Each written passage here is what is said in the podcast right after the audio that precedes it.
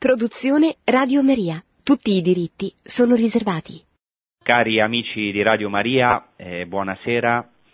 Eh, oggi continueremo eh, con eh, la prima Pasqua di Gesù a Gerusalemme secondo il Vangelo di Giovanni. Siamo alla terza parte e la ultima parte e tratterò ancora del dialogo di Gesù con Nicodemo perché nella scorsa puntata eh, diciamo, non avevamo concluso questo dialogo eh, stupendo tra Gesù Cristo e Nicodemo. Come ho detto nelle scorse puntate, eh, secondo il Vangelo di Giovanni, Gesù trascorre tre Pasque a Gerusalemme. Questa è una differenza abbastanza grande rispetto ai sinottici, cioè ai Vangeli di Matteo, Marco e Luca, che vengono chiamati Vangeli sinottici, perché questi ultimi Vangeli trattano di una sola Pasqua di Gesù a Gerusalemme, che è la Pasqua finale della sua passione, morte e risurrezione, glorificazione.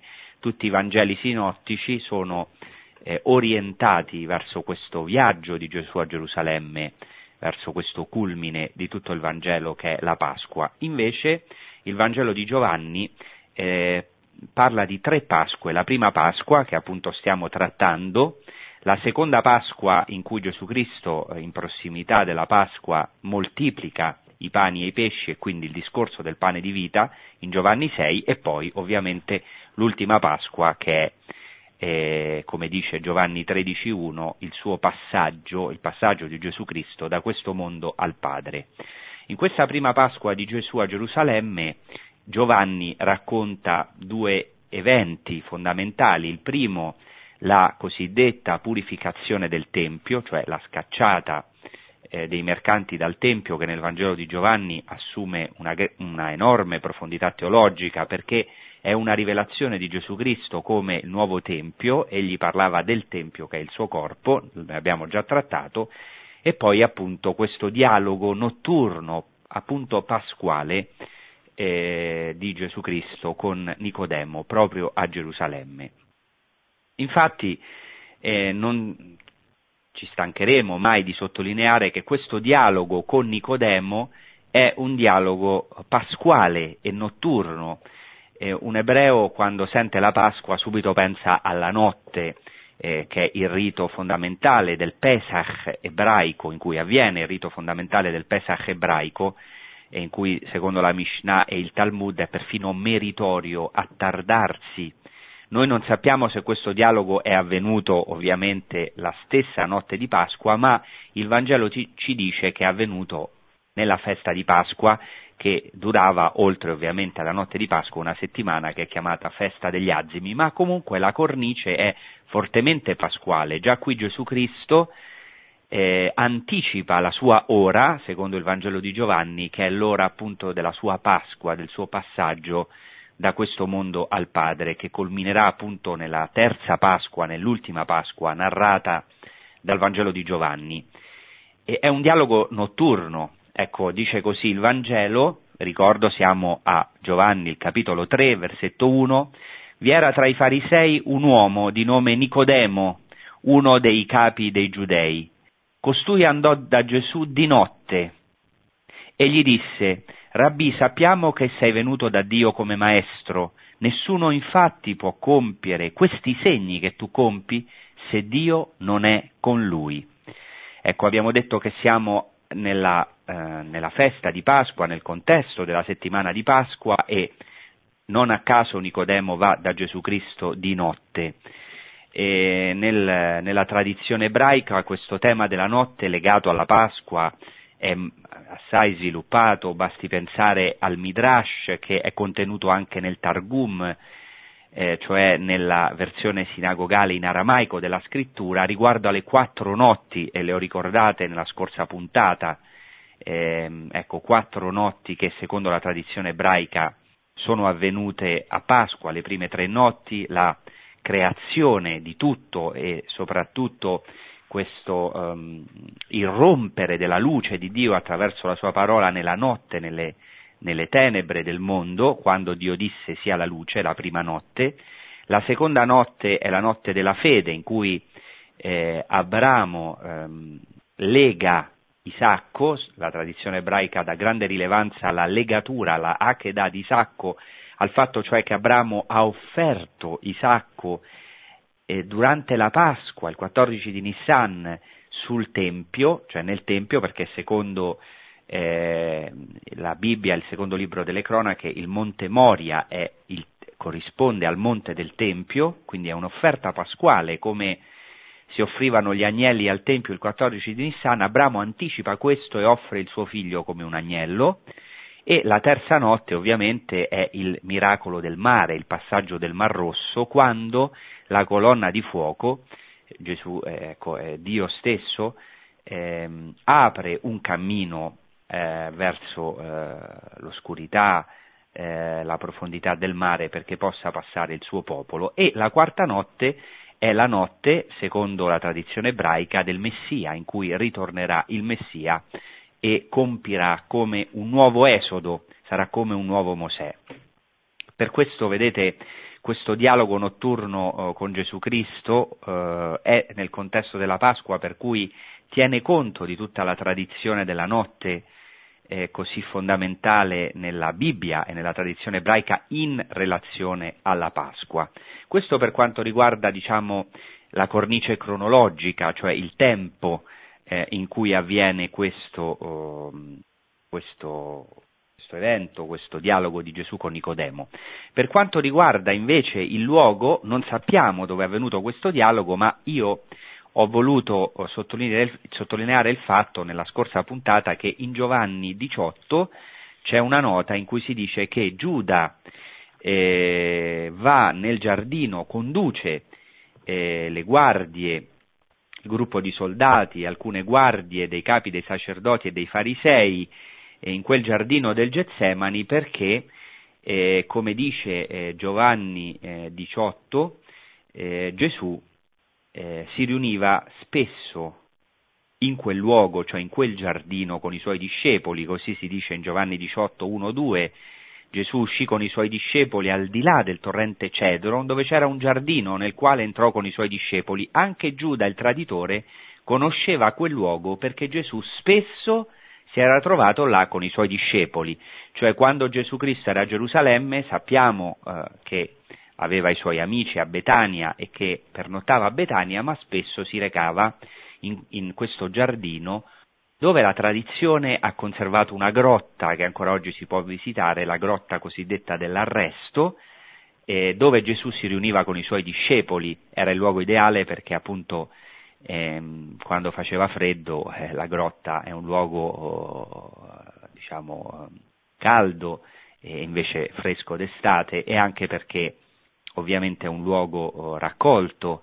E infatti nella tradizione antica eh, questo fatto che Gesù, la luce, entra nelle grotte più oscure e lì illumina l'umanità è molto risaltato, sono chiamate le grotte luminose. Una di, questa, una di, queste grotte in cui si rivela Gesù Cristo luce nella profondità della realtà dell'uomo, simboleggiata dalla grotta, è proprio la grotta dell'arresto, che si trova vicino al Getsemani, appunto nel, nell'orto del Getsemani, e in una zona molto suggestiva, appunto eh, accanto al torrente Cedron, al tempo di Gesù era un torrente, oggi non c'è più il torrente, ma è un luogo molto suggestivo perché è la valle di Giosafat, la valle del giudizio, è un luogo di sepoltura da tempi molto antichi eh, da secoli precedenti a Gesù Cristo, ancora oggi si possono ammirare proprio poco vicino di questa grotta, poco vicino del Getsemani, al Getsemani queste eh, tombe, eh, questi sepolcri eh, precedenti a Gesù Cristo. Perché sottolineo questo? Perché Gesù Cristo fa riferimento nel dialogo con Nicodemo a una nuova nascita, un tema tipicamente pasquale e anche legato al luogo, se ecco, il dialogo, come io credo, e come mi piace pensare eh, se questo dialogo sia avvenuto nella grotta dell'arresto. Comunque sia, certamente eh, c'è un riferimento alla, alla, alla, rinascita, in particolare al grembo, lo stesso Nicodemo, come vedremo tra poco, dice come può un uomo rinascere quando è vecchio? Può forse rientrare nel grembo di sua madre, rinascere? Questo è un riferimento anche alla sepoltura, secondo la tradizione ebraica. Perché?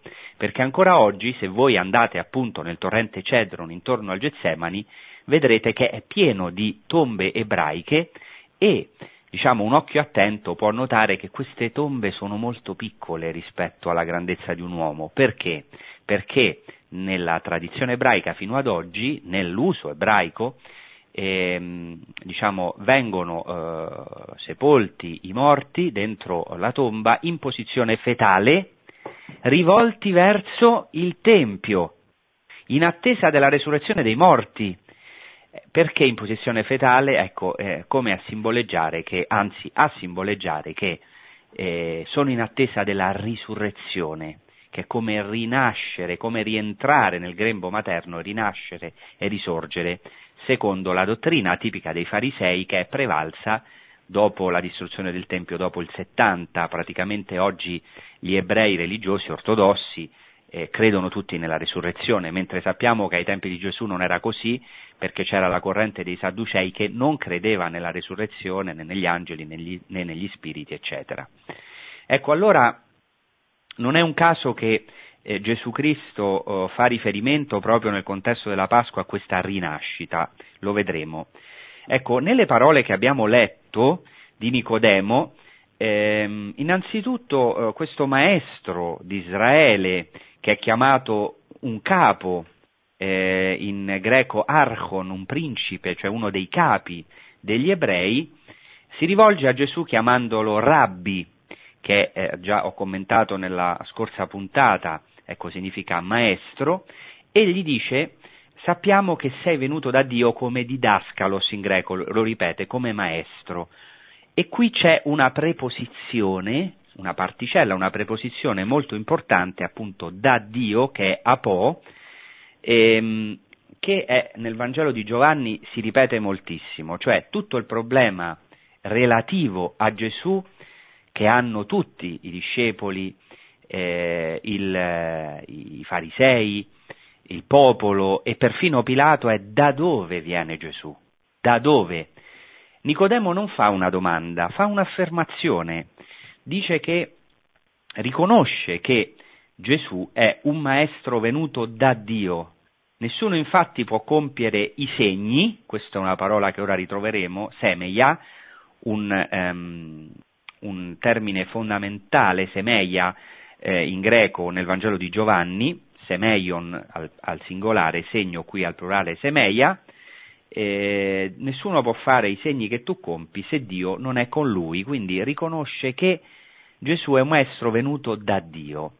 Stupisce la risposta di Gesù Cristo, e adesso la eh, leggeremo, dice così Gesù Cristo, gli rispose Gesù, versetto 3, in verità, in verità io ti dico, se uno non nasce dall'alto non può vedere il regno di Dio.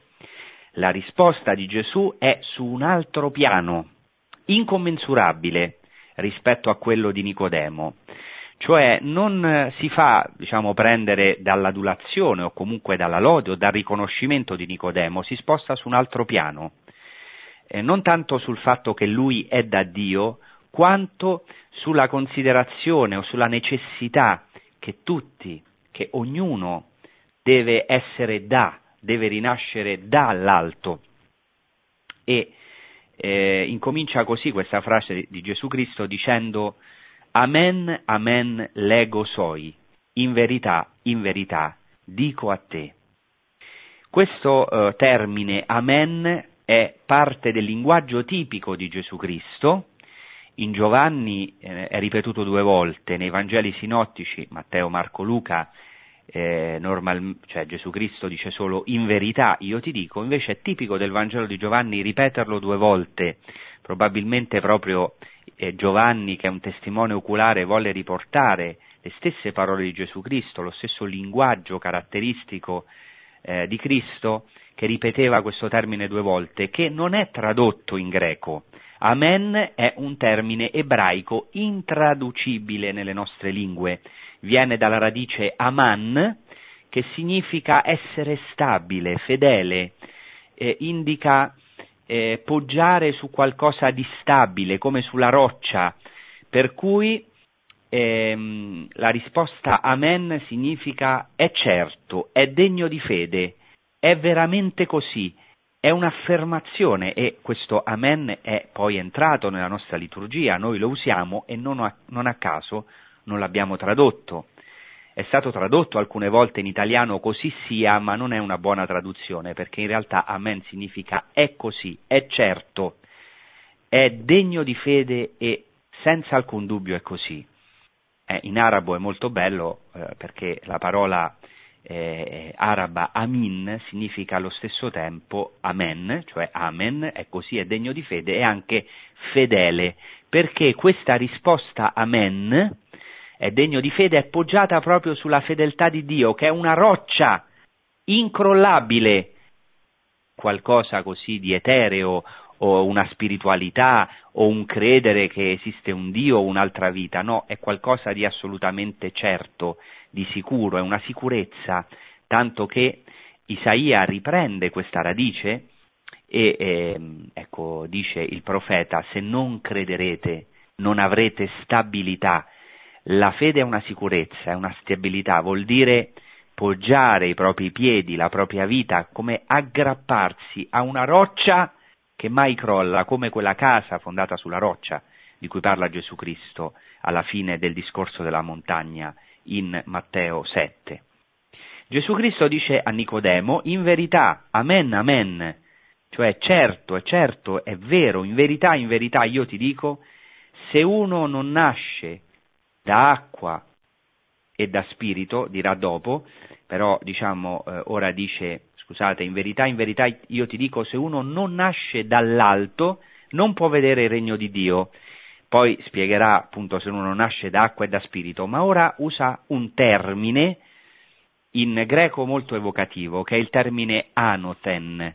Se uno non rinasce anothen, che ovviamente in italiano è tradotto eh, dall'alto, ma in realtà, questo è importantissimo, in greco significa due cose.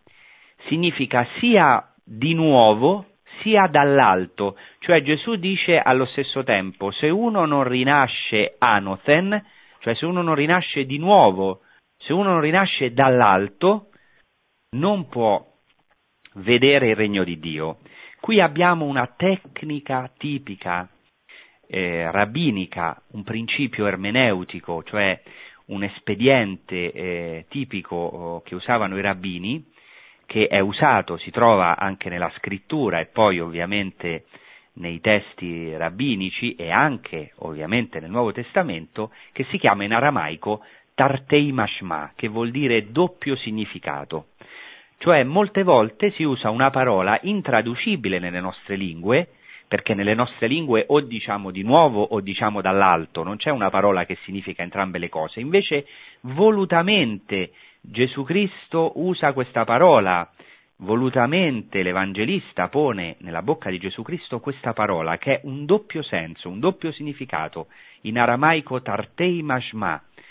Se uno non rinasce anothen, doppio significato di nuovo e dall'alto, non può vedere il regno di Dio. Perché insisto su questo? Perché Nicodemo non capisce. Nicodemo non capisce che Gesù Cristo sta parlando di rinascere dall'alto. Pensa che Gesù sta parlando di rinascere di nuovo semplicemente, per questo non capisce. E questo è un punto fondamentale del Vangelo di Giovanni. Spesso gli interlocutori i destinatari della parola di Gesù Cristo non capiscono, e sono su un altro livello. Gesù Cristo è sul livello celeste, alto, altissimo, il più alto, perché è Dio, è la parola fatta carne, lo sappiamo fin dall'inizio del Vangelo di Giovanni.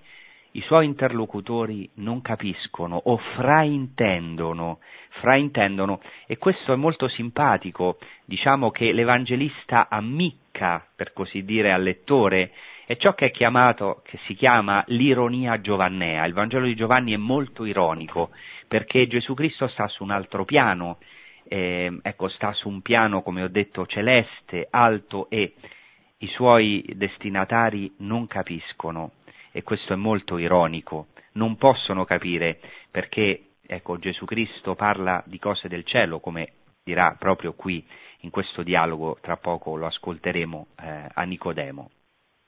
Ecco, Nicodemo non capisce questa parola o la capisce in un altro senso.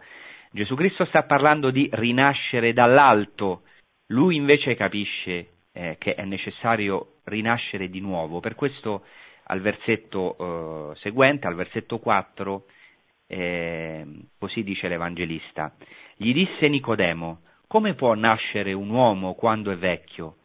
Può forse entrare una seconda volta nel grembo di sua madre e rinascere? Ecco, eh, Nicodemo eh, non, non, capisce, non sappiamo se Nicodemo era anziano, certamente era un capo dei giudei, quindi era ecco, una persona eh, rispettabile, probabilmente anche anziana, si trova davanti a questo problema, che è anche il nostro problema. Come può nascere un uomo quando è vecchio? Quante volte nella nostra vita ci sentiamo vecchi? Non si è vecchi solo per età anagrafica, ma si è vecchi molte volte interiormente per le nostre situazioni di vita. Anche un ragazzo di 16 anni, essere, molto giovane, può essere vecchio dentro, può essere cioè morto Ecco, dice un grande rabbino ebreo, Nachman de Breslav, ripeteva è proibito essere vecchi. Lui si riferiva ovviamente non all'età anagrafica, quanto piuttosto a un modo rutinario di vivere, di pregare, ecco, a essere vecchi dentro, a essere morti in poche parole, a non avere dentro di sé quest'acqua viva eh, continua che è appunto il rapporto con Dio. E per cui Nicodemo eh, chiede a Gesù Cristo come fa l'uomo a nascere quando è vecchio? Può forse entrare una seconda volta nel grembo di sua madre? Questa parola greca, eh, questa parola greca che è koilia, che significa appunto ventre, grembo, eh, è di grande importanza, eh, diciamo in ebraico, la, è una traduzione koilia greca del termine rechem, rechem che significa grembo, eh, che è anche eh, all'origine della parola rachamim, che è il plurale di rechem, che è una delle parole principali nell'Antico Testamento per esprimere la misericordia di Dio, le viscere di misericordia, questo grembo, tra virgolette, materno di Dio in cui si può risorgere, in cui si può rinascere. Questo è il problema di Nicodemo. Nicodemo va eh, da Gesù di notte, segno anche delle nostre oscurità. Tutto il Vangelo di Giovanni è una lotta tra la luce e le tenebre. Il prologo di Giovanni comincia con questa luce sfolgorante di, del Logos, del Verbo che si è fatto carne, eh, che le tenebre combattono e che le tenebre non accolgono, ma che le tenebre non hanno potuto vincere. E il Vangelo di Giovanni finisce proprio verso la fine del Vangelo di Giovanni c'è Giuda che esce dal cenacolo e nota l'Evangelista ed era notte e ancora il Vangelo di Giovanni si conclude con la sepoltura di Gesù Cristo con Nicodemo, colui che era andato da Gesù di notte, che ha questa grazia di accogliere il corpo di Gesù Cristo. Cioè tutto il Vangelo di Giovanni, in generale tipicamente questo Giovanneo, anche delle lettere, c'è questa lotta enorme che è la lotta della nostra vita, della nostra esistenza tra la luce e le tenebre. E, ecco, è il nostro problema più profondo. Si può rinascere? Possiamo rinascere nella nostra vita? C'è una speranza, anche quando sembra che tutto è finito nella nostra vita a causa dei nostri problemi, delle nostre sofferenze, delle nostre crisi. Questo Vangelo parla anche di crisis in greco, del giudizio e dirà dopo che eh, il giudizio è questo, che la luce è venuta nel mondo, ma gli uomini hanno preferito lu- le tenebre alla luce, le tenebre alla luce. Ecco, c'è speranza di rinascere, anche per chi è peccatore, forse si sente vecchio, vecchissimo, forse al punto di essere addirittura morto, addirittura quasi in decomposizione, come Lazzaro nel capitolo undicesimo del Vangelo di Giovanni? Ecco sì, la risposta è sì, si può rinascere, questa è la bellezza del cristianesimo, questa è la bellezza di Gesù Cristo, il più bello di tutti i figli dell'uomo. si può rinascere ogni giorno. Tutti noi possiamo rinascere finché siamo in questa vita, abbiamo questa possibilità di rinascere da, di rinascere dall'alto, di rinascere da capo, dall'alto e di nuovo, di rinascere da acqua e da spirito.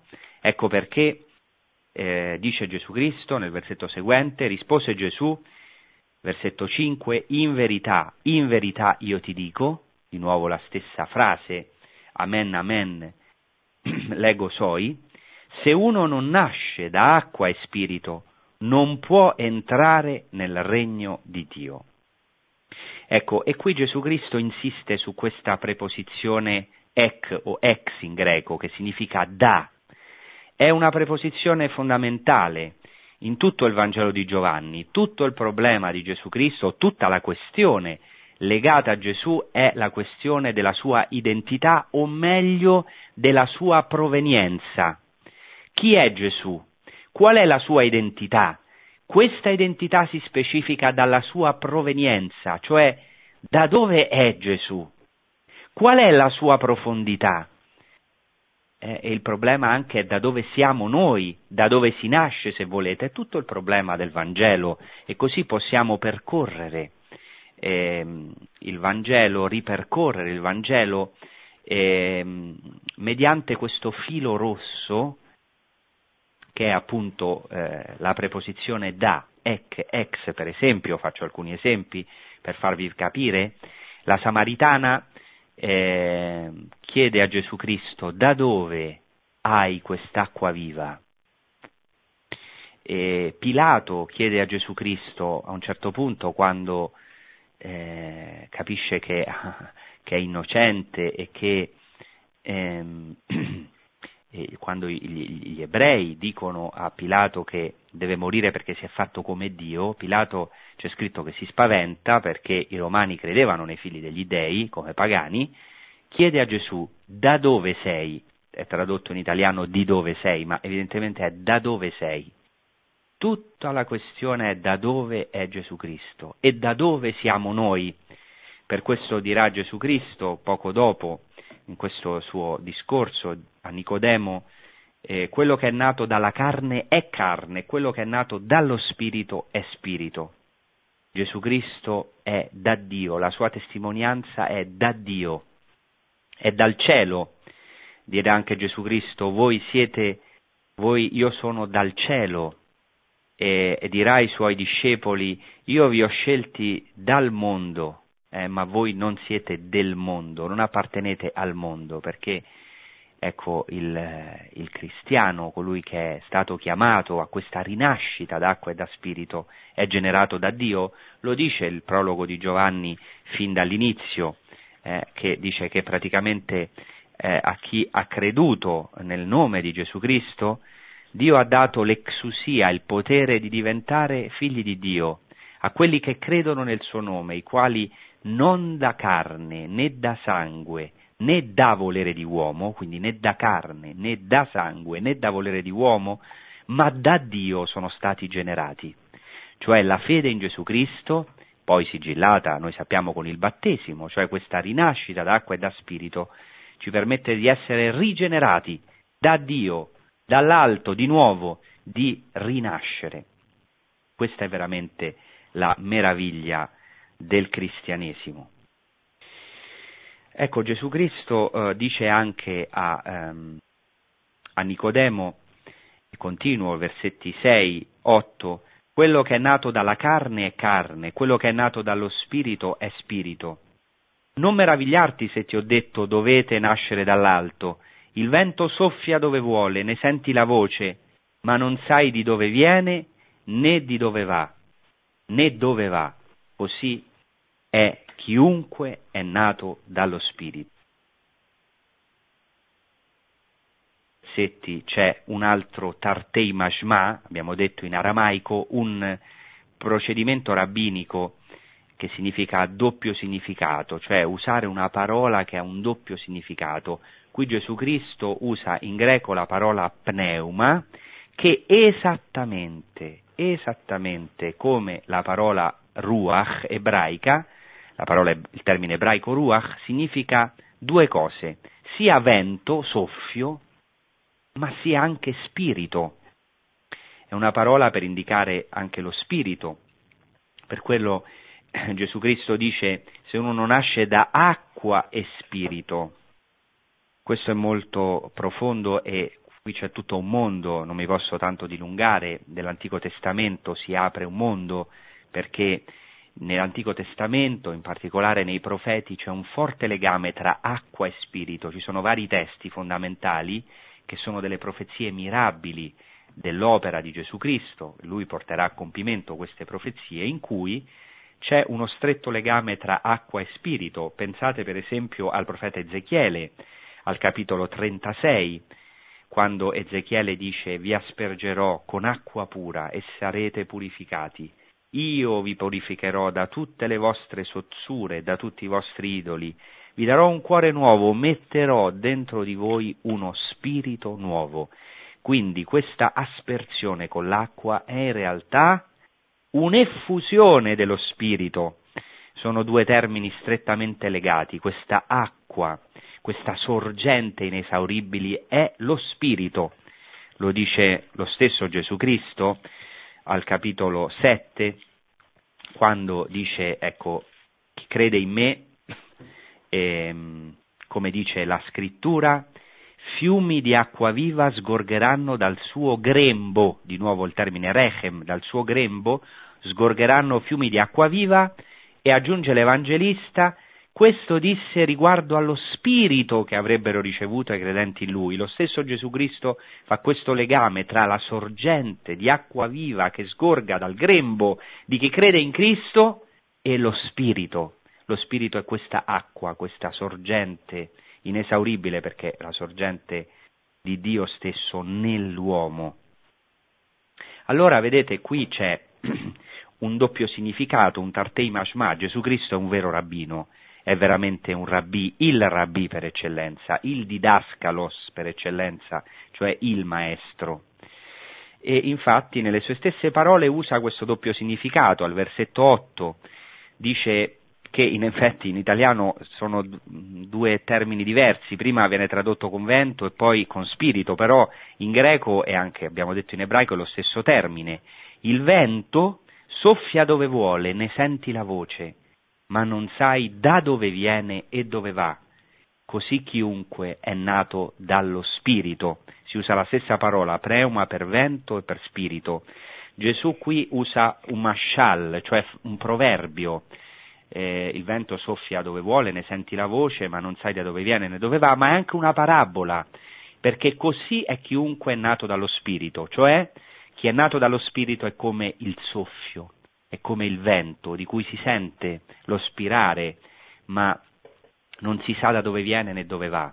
Questa frase è veramente meravigliosa perché è una descrizione stupenda di Gesù Cristo e anche del cristiano. Il cristiano è come questo soffio di Dio, è come il vento, è chiamato a essere come il vento. Ecco, non si sa da dove viene né dove va, perché è come lo spirito, è come il vento, cioè noi sappiamo che viene da Dio e va da Dio e va a Dio Gesù Cristo, ma ecco, è come il vento, è come lo spirito.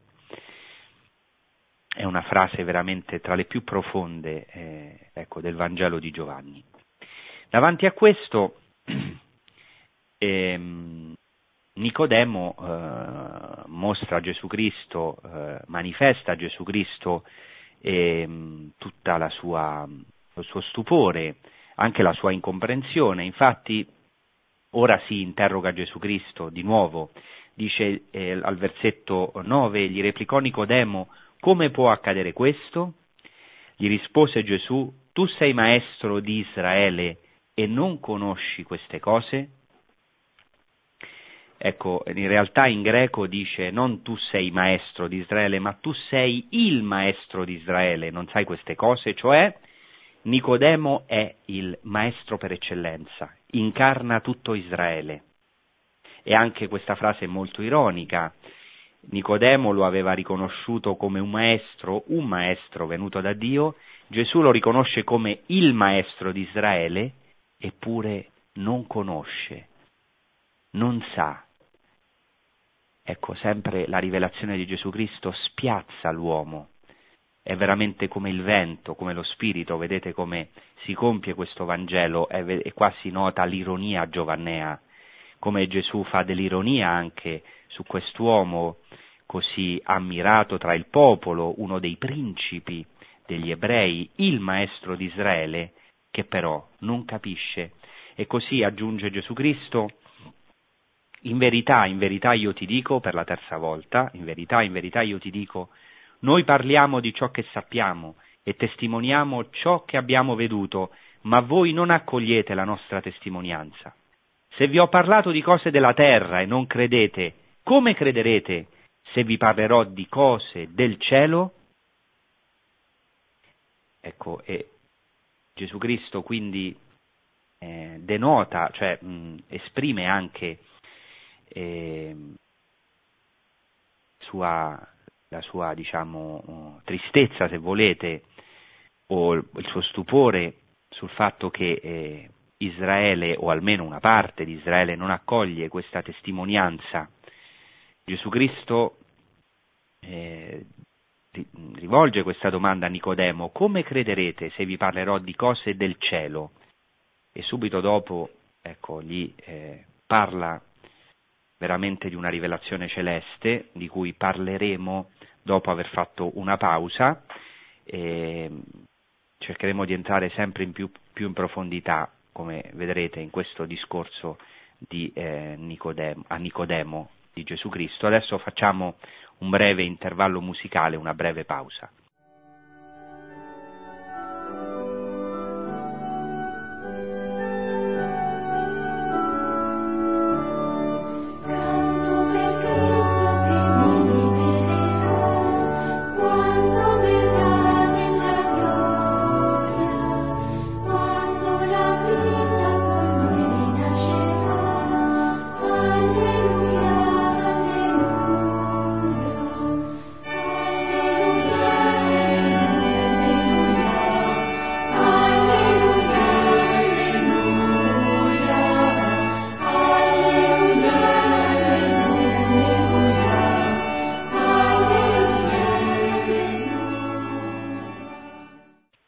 Quindi dice a Nicodemo, versiamo al capitolo 3, al versetto 13, Nessuno è mai salito al cielo se non colui che è disceso dal cielo, il figlio dell'uomo. Questo titolo, il figlio dell'uomo, è un titolo davvero stupendo che si usa già nell'Antico Testamento, eh, Ben Adam in ebraico o Bar Enashah, ed è interessante perché nel libro del profeta Ezechiele è usato come un titolo umano, il figlio dell'uomo è Ezechiele, ma nel profeta Daniele il figlio dell'uomo è un personaggio misterioso che viene nel, sulle nubi, che ha delle caratteristiche divine, come potrete leggere in Daniele 7. Gesù Cristo usava spesso questo titolo, ed è molto interessante se ci fate caso, per esprimere in modo massimo la sua umanità e nello stesso tempo per esprimere in modo massimo la sua divinità. Ecco un altro Tartei Mashma, un altro doppio significato. Nello stesso titolo Gesù Cristo si autodesigna, chiama se stesso con questo titolo figlio dell'uomo. Spesso lo fa, dicevo, per esaltare, per sottolineare la sua umanità. Per esempio, il figlio dell'uomo non ha dove posare il capo, o nelle sue predizioni della passione, il figlio dell'uomo sarà schernito, flagellato, rifiutato dagli anziani, dagli scribi e, e messo a morte. Ma nello stesso tempo è il titolo figlio dell'uomo che Gesù Cristo attribuisce a se stesso come espressione della sua divinità.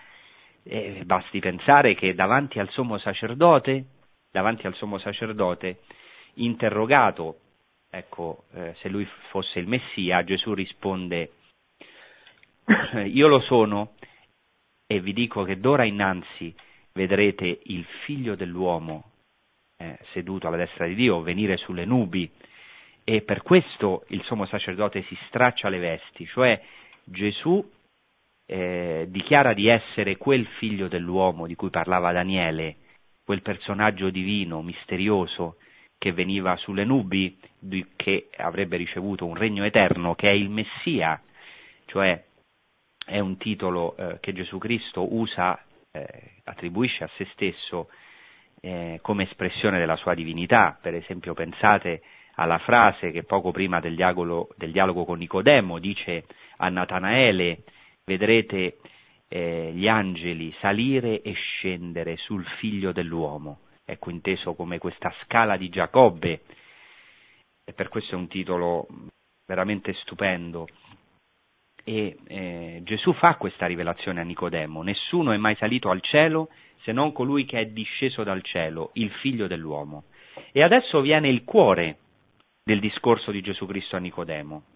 È anche qui una comparazione, secondo lo stile tipico rabbinico, ma con tutta una novità portata da Gesù Cristo, perché lui, Gesù Cristo, ora è il compimento delle scritture, non è solo un interprete, un maestro venuto da Dio, ma è l'interprete e l'incarnazione, il compimento di tutta la Torah, di tutti i profeti e gli scritti di tutte le scritture.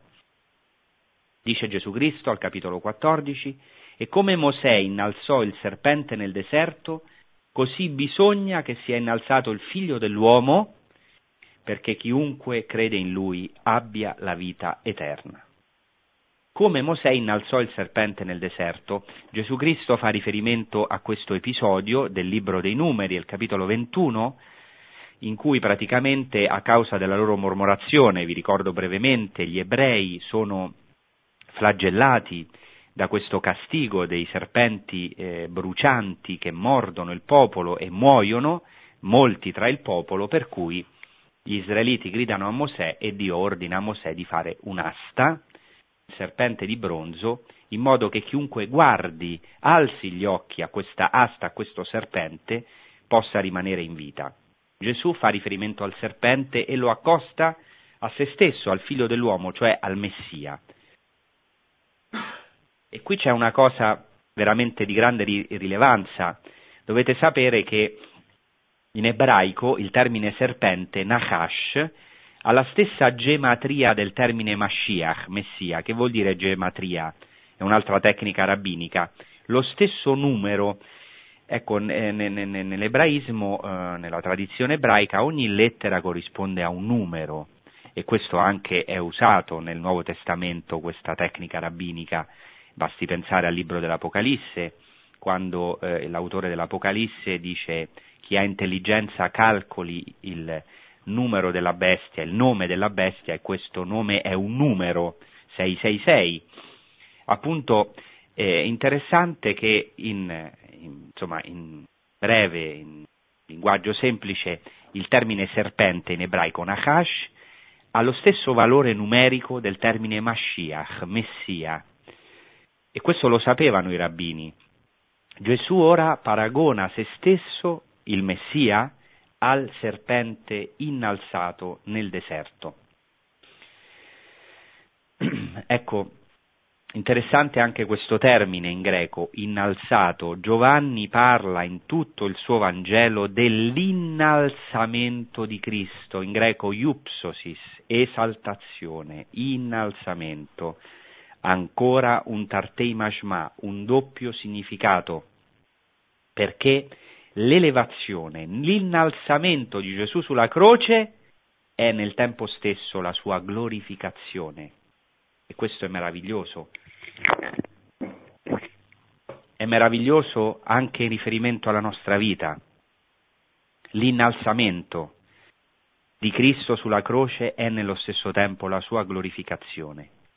Giovanni nel suo Vangelo vede la croce già gloriosa, di modo che quasi si confondono le, l'innalzamento di Gesù sulla croce e la sua glorificazione questo è importante anche in riferimento alla solennità di Cristo Re che abbiamo celebrato proprio domenica scorsa, in cui Gesù si rivela veramente come Re sulla croce. La sua umiliazione è nello stesso tempo la sua esaltazione. E la croce è la sua gloria. Ecco, e quindi dicevo c'è un riferimento al libro dei numeri, dove il Signore dice a Mosè nel versetto 8, fatti un serpente e mettilo sopra un'asta. Chiunque sarà stato morso e lo guarderà resterà in vita. Ora bisogna notare che in ebraico la parola eh, serpente in realtà eh, non è proprio serpente, viene dalla radice saraf, che significa infuocato, cioè il Signore ordina a Mosè di fare un essere infuocato, come i serafini, i serafini viene da questa radice. Interessante anche serpe è la stessa radice, saraf. E, ehm, e poi si capisce ovviamente che è un serpente, però è un essere infuocato. E dice di metterlo sopra un'asta.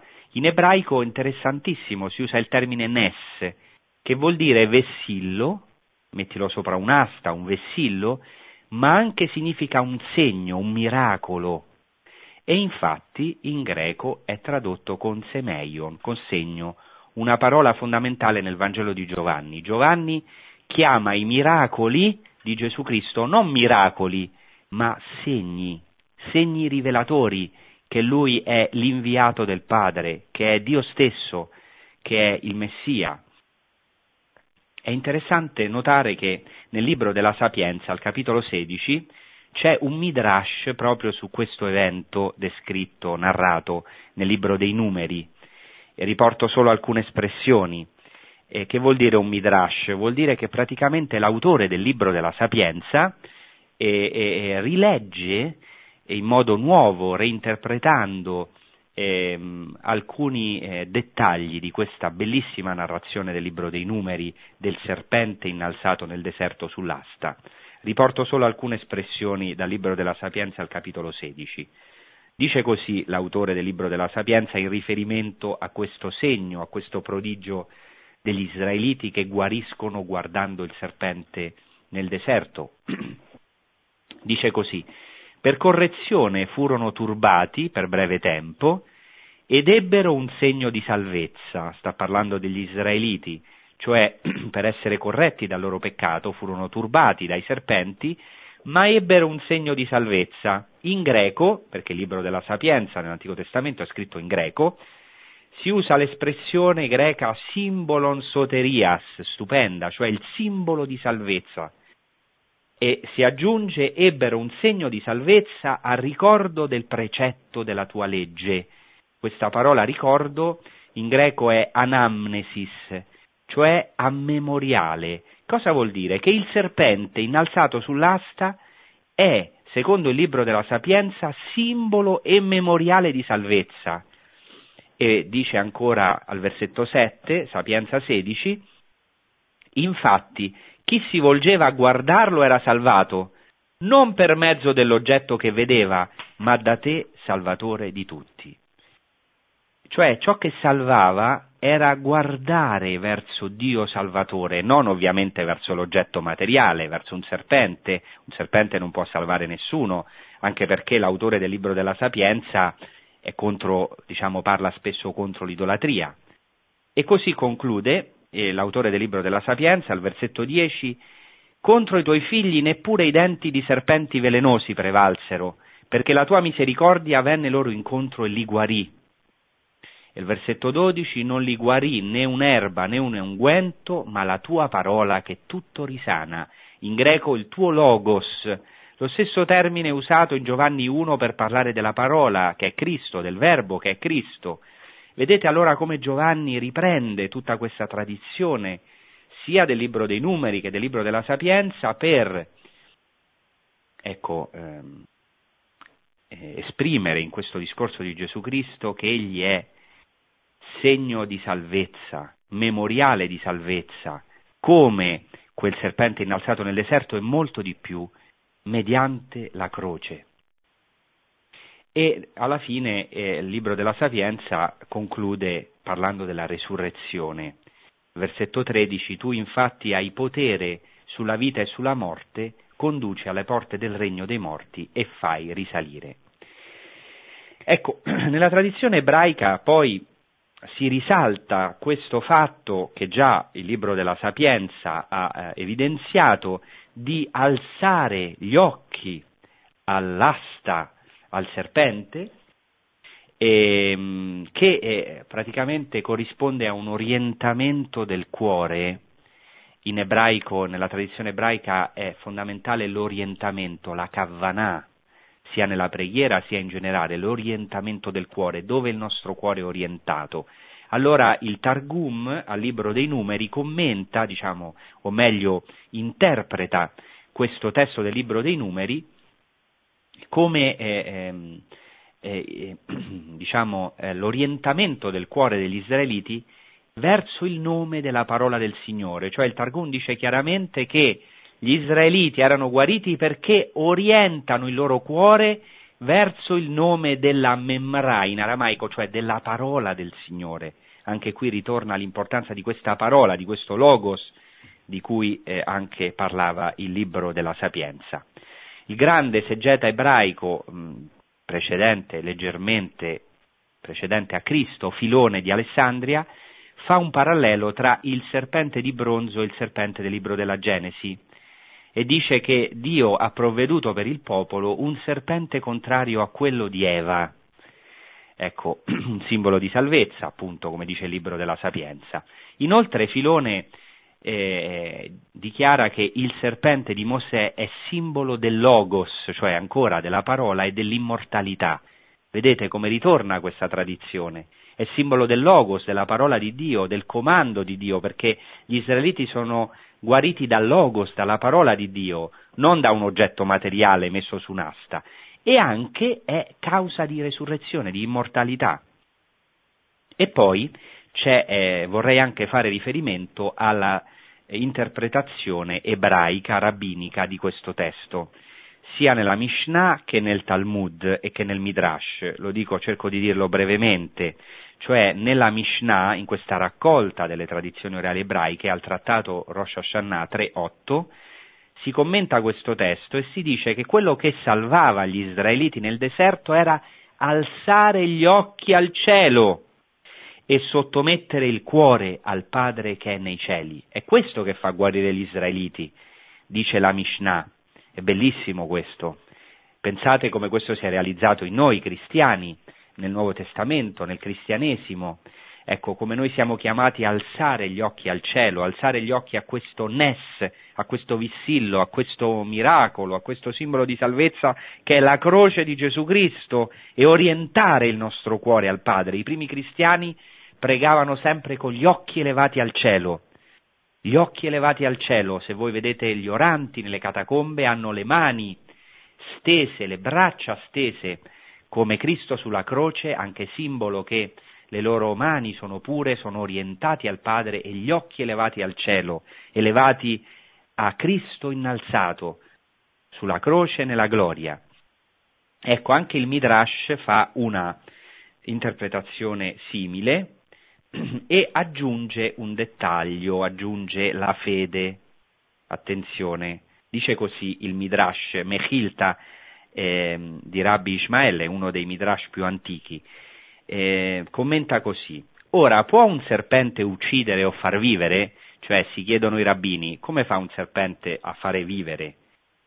Ma in realtà significa ciò, rispondono, e cito, quando Mosè fece così, gli israeliti guardavano a lui, cioè al serpente, e credevano in colui che comandò a Mosè di fare così. Poi Dio li guariva. Ecco, qui c'è un passo in più.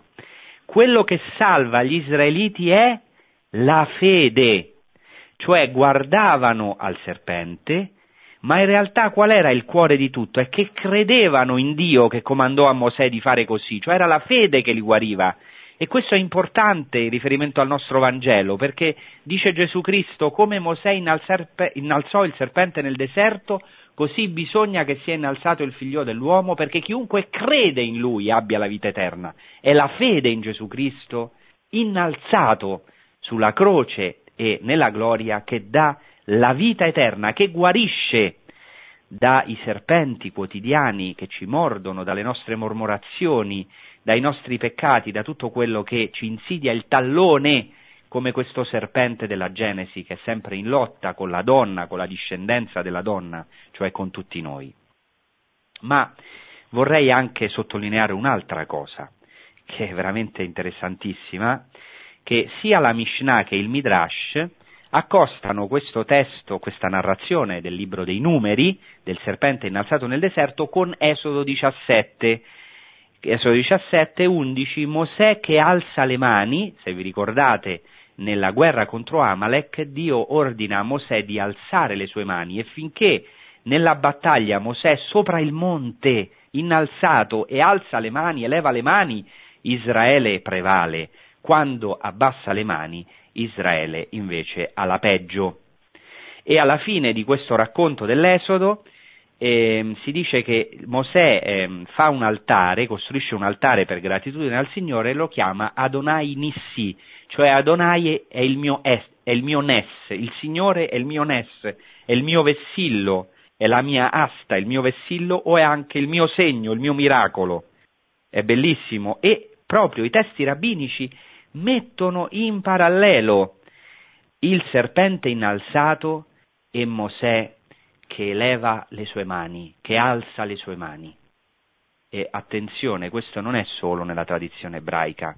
Io no, ora non ho molto tempo, non posso dire tutto, ma sia Giustino nel dialogo con Trifone che la lettera di Barnaba, quindi i primi scritti cristiani, proprio mettono in parallelo il serpente innalzato nel deserto e Mosè che eleva le mani, cioè e ovviamente lo, vede compiu- lo vedono compiuto in Cristo i primi cristiani, cioè Gesù Cristo è questo eh, segno di salvezza innalzato nel deserto e nello stesso tempo Mosè sul monte che alza le sue mani e può elevare le sue mani per la nostra vittoria. Ecco, questo è un invito per tutti noi oggi. Gesù sta parlando con Nicodemo, ma sta parlando con noi di notte, ecco, e vorrebbe farci fare questo esodo pasquale dai nostri peccati, dalle nostre tenebre alla salvezza, alla luce. Ecco, e ci invita oggi ad elevare i nostri occhi, a elevare i nostri occhi e distoglierci dal nostro ombelico, nostri, ecco, dalle nostre angosce e poter guardare a Gesù Cristo innalzato, eh, la cui vista guarisce, perché ovviamente vista fatta con fede, chi crede in Lui ha vita eterna. Eleviamo i nostri occhi oggi a Lui, guardiamo a Lui, fissiamoci in Lui.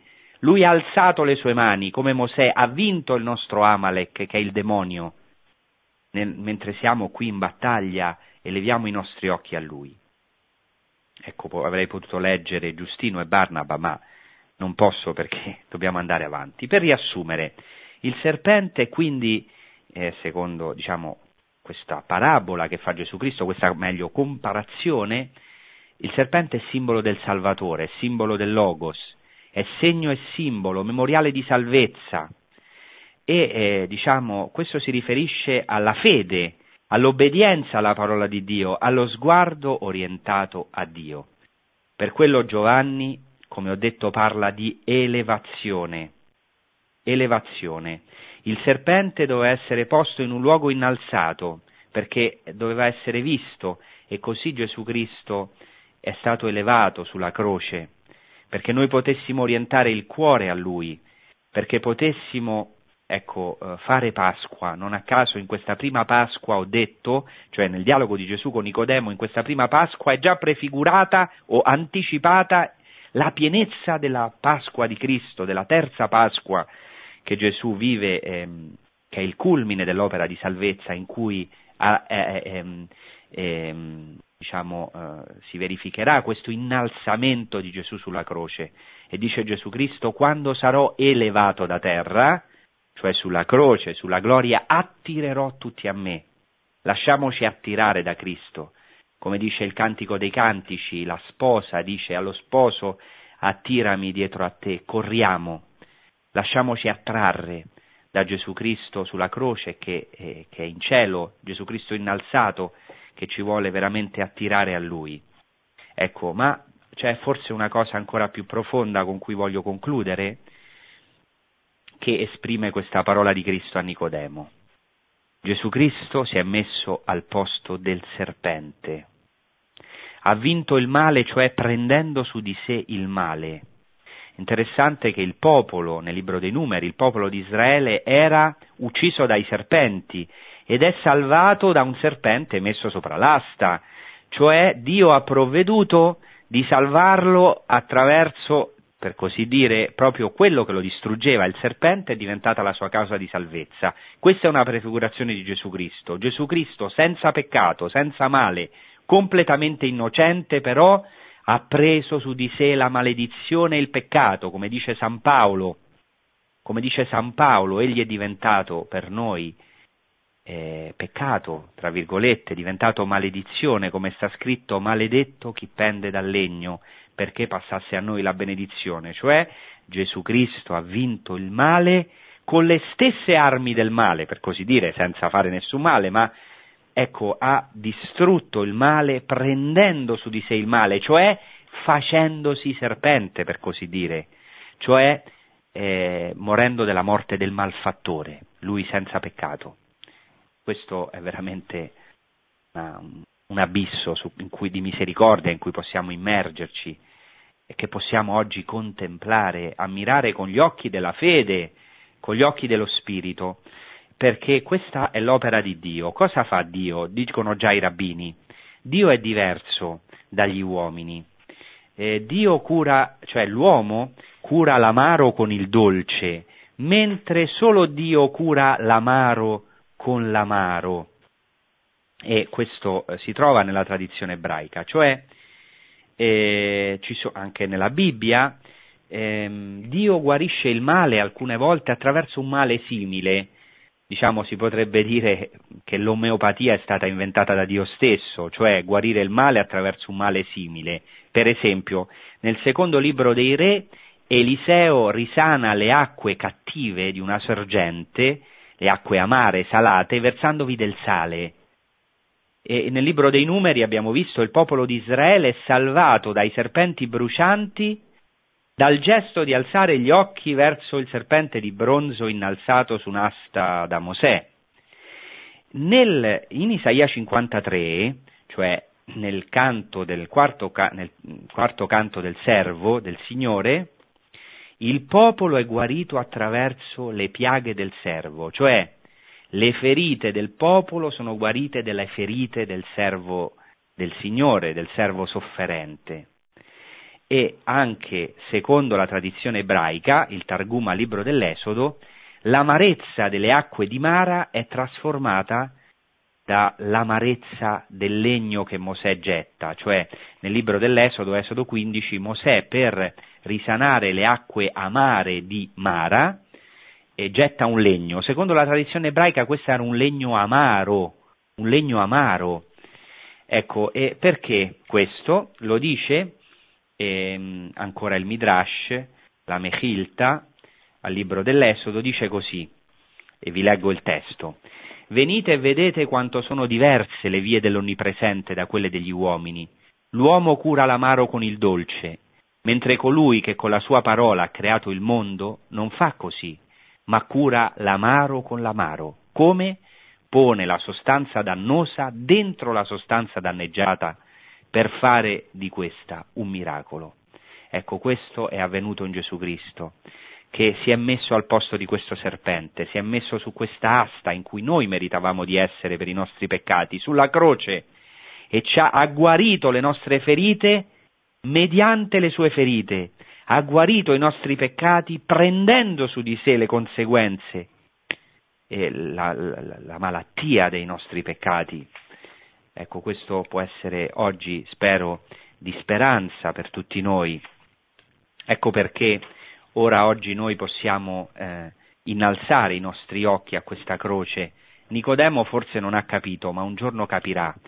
Infatti la cosa stupenda del Vangelo di Giovanni è che lo stesso Nicodemo che va da Gesù di notte, con, quindi forse anche per timore degli ebrei, cerca un dialogo notturno con Gesù Cristo, ha paura di perdere la sua reputazione, ma lui sa- sarà lo stesso Nicodemo colui che è andato di notte, tanto che nel Vangelo di Giovanni è chiamato con questo nome colui che andò da Gesù di notte, lo stesso Nicodemo sarà colui che eh, pubblicamente chiederà il corpo di Gesù Cristo, lo prenderà alla fine del Vangelo di Giovanni, avrà questa grazia di abbracciare questo corpo innalzato sulla croce e in quel momento capirà, nel momento in cui ecco, capirà che questa luce eh, che è Cristo eh, si è consegnata nella notte della croce, del dolore. Ecco perché eh, dice subito dopo Gesù Cristo, Dio infatti ha tanto amato il mondo da dare il figlio unigenito, perché chiunque crede in lui non vada perduto, ma abbia la vita eterna. Ecco, qui c'è veramente eh, appunto il cuore della rivelazione di Gesù a Nicodemo. Dio ha amato il mondo tanto che ha dato, ha regalato il suo figlio unigenito, in greco eh, eh, figlio unigenito è eh, monogenè uion eh, eh, utosgare gapesen otheoston cosmon, così infatti Dio ha amato il mondo, hoste ton uion ton monogenè edoken, cosicché ha dato il suo figlio monogenes, cioè il suo figlio unigenito, e che è una traduzione dell'ebraico Yahid, il figlio unico. E chi è il figlio unico per eccellenza nell'Antico Testamento è Isacco. Gesù è il nuovo Isacco. Dio ha chiesto ad Abramo quello che lui avrebbe compiuto. Abramo è la fede perché eh, dona il suo figlio unico, Isacco, il figlio amato, Isacco. Ma Dio non accetterà il suo sacrificio perché sarà come una prova, ma questa è una prefigurazione dell'opera del padre, del figlio. Il padre eh, dà, ecco, compie questa parola di Abramo, lui è Dio, e, ecco, eh, e, e dona il suo figlio unigenito, il suo figlio unico, Isacco. Gesù è il nuovo Isacco. Ecco, abbiamo detto all'inizio di questa trasmissione che il sacrificio di Abramo e l'offerta libera di Isacco nella sua Chedah, nella sua legatura, era una delle parole principali della Pasqua, di queste quattro notti. Gesù Cristo è il nuovo Isacco e lui stesso si chiama il figlio unico.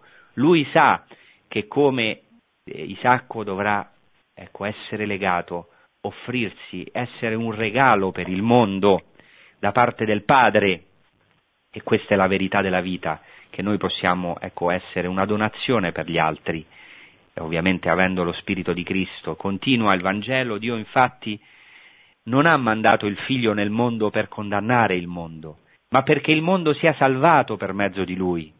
Chi crede in Lui non è condannato, ma chi non crede è già stato condannato, perché non ha creduto nel nome dell'unigenito Figlio di Dio. Il centro è la fede.